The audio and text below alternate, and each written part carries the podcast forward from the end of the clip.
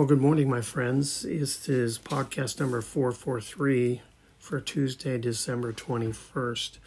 I want to apologize for my voice. I have been uh, under the weather a little bit. I did take a COVID test and um, it was negative, so I'm excited about that. But I'm struggling a little bit, but um, I wanted to uh, to continue to be faithful to bring these podcasts to you, and so this is again podcast number 443 for Tuesday, December 21st. As we approach Christmas, um, I wanted to do a series on called the Incarnation. So grab your Bibles, grab your notepads. We're going to turn to the, the book of John, and then we're going to get into some Old Testament scriptures uh, that prophesy the birth of our Savior Jesus Christ.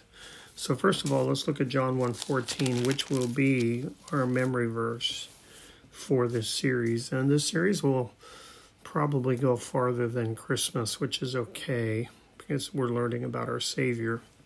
So in John chapter 1, verse 14, it says, And the Word became flesh and dwelt among us, and we have seen the, his glory, glory as of the only Son from the Father, full of grace and truth. That is a scripture that we will use quite a bit in this series and probably we'll break it down a little more. In thinking about this series and doing some studies, I came across an article which I'm going to post the link to on the bottom of um, of all of these um, podcasts in this series. It's from a man named Stephen J. Wellum, who's a professor of Christian theology at the Southern Baptist Theological Seminary and editor of Southern Baptist Journal of Theology, and he does a a series on on Jesus and on the incarnation and incarnation simply means God in human flesh. I say simply because the act was not simple, but just the definition is God in human flesh. So let's look at John chapter 1, and we're going to go back to the beginning of John 1 and read five verses there. It says, In the beginning was the Word, and the Word was with God, and the Word was God. He was in the beginning with God. All things were made through him, and without him was not anything made that was made. In him was life, and the life was the light of men. The light shines in the darkness, and the darkness has not overcome it. And then slip over a page to chapter 1 and verse 18. At least it's a page in my book, my Bible, so could be different in yours. Verse 18 says of chapter 1 of John No one has seen ever seen God, the only God who is at the Father's side, he has made him known. Remember in Exodus chapter 34, when Moses wanted to see God, God told him, No one can see me and live. And so, what does God do? He wraps himself in human flesh and um, comes to us. So, let's look at some scriptures in Isaiah. I wanted to start by going backwards a little because there are over a hundred and some say more prophecies about Jesus um, and his first coming. But what I wanted to do is just share a few of them with you about the fact that um, about his birth. So look at Isaiah chapter 7 and verse 4. Now, in Isaiah chapter 7, for you Bible scholars, you know that this is, has dual implications. It was it was about someone who would be like a savior or a redeemer or rescuer to Israel back then, but it was also looking forward 700 years before the birth of Jesus Christ. So, verse 14 says, Therefore the Lord himself will give you a sign. Behold, the virgin shall conceive and bear a son, and you shall call his name Emmanuel. So, we're looking at the conception of Jesus Christ here and we're looking at the name Emmanuel, which means God with us, meaning that God came to us. We didn't come to God, but God came to us. So we have his, his birth prophesied 700 years before he was born. And again, this is a dual prophecy. It had a fulfillment at this time, in the time of Ahaz, but it also had a fulfillment in the greatest day uh, the world has ever known when Jesus was born. Now, let's look at uh, Isaiah chapter 9, verses 1 and 2. And this is um, a light to the gloomy Galileans. Verses 1 and 2 says, But there will be no, no gloom for her who was in anguish. In the former time he brought into contempt the land of Zebulun and the land of Naphtali, but in the latter time he has made glorious the way of the sea, the land beyond the Jordan, Galilee of the nations. And why is it glorious? Verse 2 Because the people who walked in darkness have seen a great light. Those who dwelt in the land of deep darkness, on them has light shone. This is talking about a light that would come to Galilee. And you'll remember, and let's just actually turn there back to John and hold your spot there in Isaiah. In John chapter 1, Jesus is calling his disciples. And um, in John 1, uh, verses uh, 45 and 46, um, Philip found Nathanael and said to him, We have found him of whom the Moses and the law and the prophets wrote, Jesus of Nazareth, the son of Joseph. Verse 46 Nathanael said to him, Can anything good come out of Nazareth? Philip said to him, Come and see. Why would he say that? Because the Galilean region was a tough region, a lot of fishermen, a lot of difficult um, situations and difficult people. And um, and it was not a place of of bright and cheery people. And so Nathaniel here um, says, "Can anything good come out of that region of Nazareth, which is in the region? Excuse me, Nazareth is in the region of Galilee." And the answer ended up being yes, indeed, something good can come out of Nazareth, which is the reason of region of Galilee. And so we see this prediction again hundreds of years before Jesus was born about where he would be born.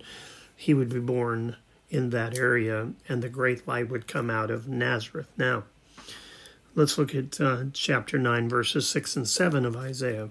Chapter 9, verses 6 and 7 of Isaiah says, For unto us a child is born, and unto us a son is given. We see the God man there. We see the child born, the flesh and we see the Son given, which is the gift of God. Um, John three sixteen, for God so loved the world that He gave His only Son. Romans eight thirty two says He did not withhold His Son, but gave Him up for us. So we see the gift of God wrapped in human flesh. Then it goes on to say, And the government shall be upon his shoulder, and his name shall be called Wonderful Counselor, Mighty God, Everlasting Father, Prince of Peace. We won't go any farther in those verses, but there's so many verses in there. You could actually read that and a few more verses, and it talks about um, Jesus here, the child that was born, the son that was given, the God man incarnate, wrapped in human flesh, as we saw in John 1.14 and upon his shoulders the government will be. Uh, but look at the names that that Jesus um, is called. He's called Wonderful Counselor, Mighty God, Everlasting Father, Prince of Peace. All of those are messianic names, and all of those are names that can only be given to talk about God. So let's look at Isaiah chapter 11. And you can read Isaiah chapter 11, verses 1 through 14 but for the sake of my voice, I'm just going to go ahead and read four, which are um, the four that I want to concentrate on. Isaiah 11, 1, There shall come forth a shoot from the stump of Jesse, and a branch from his root shall bear fruit. And the Spirit of the Lord shall rest upon him, and the Spirit of wisdom and understanding, the Spirit of counsel and might, the Spirit of knowledge and of fear of the Lord and his delight shall be in the fear of the Lord. He shall not judge by what he his eyes see, or decide disputes by what his ears hear, but with righteousness he shall judge the poor and decide with equity for the meek of the earth. And he shall um, strike the earth with the rod of his mouth, which is the word of God, and with the breath of his lips he shall kill the wicked. Here is pointing to a time when Jesus would fulfill um, the Davidic covenant, which we find, and let's go back there to 2 Samuel chapter 7. 2 Samuel chapter 7, toward the end of David's life, God makes a promise with him, the, the Davidic covenant. And we look at verses 12 and 13 of chapter 7 of 2 Samuel. So it says this, 2 Samuel 7 12, when your days are fulfilled, God is talking to David, and you will lie down with your fathers. I will raise up from your offspring after you, um, who shall come from your body, and I will establish his kingdom. He shall build a house for my name, and I will establish the throne of his kingdom forever. I will be to him a father, and he shall be uh, to me a son. When he commits iniquity, I will discipline him with the rod of men and with the stripes of the sons of men, but my steadfast love will not depart from him, as I took it from Saul, whom I um, put away from before you. And your house and your kingdom shall be made sure forever before you. Your throne shall be established forever. We see there David's uh, God's promise to David that Solomon would follow, and then eventually there would be a king that would sit on the throne, who would be the final king, and he would be the Davidic king, and the the Jews um, believed that the Messiah would be the one who would sit on the throne of David and it would be an everlasting kingdom. They didn't understand how it would work. Um, they got confused.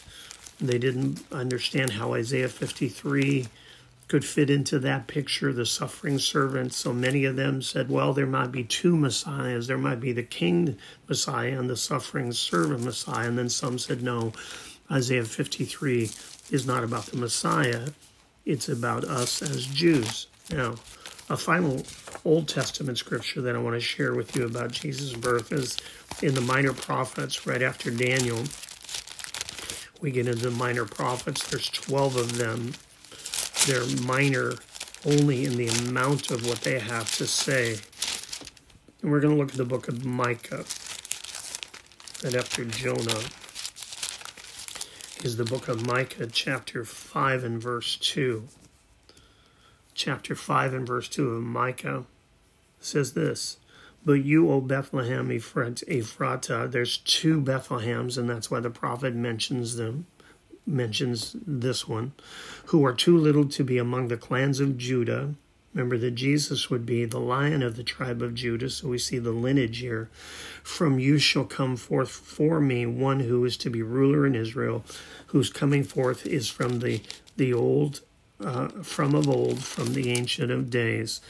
Um, this is a a prophecy about where Jesus would be born. Remember, he was born in Bethlehem, and then he um, was taken into Egypt, another prophecy that would be fulfilled. And then he came into from Egypt to Nazareth. And that's where Philip talked, or Nathaniel talks about, can anything good come out of Nazareth? So you see the string of how God is in control of this situation.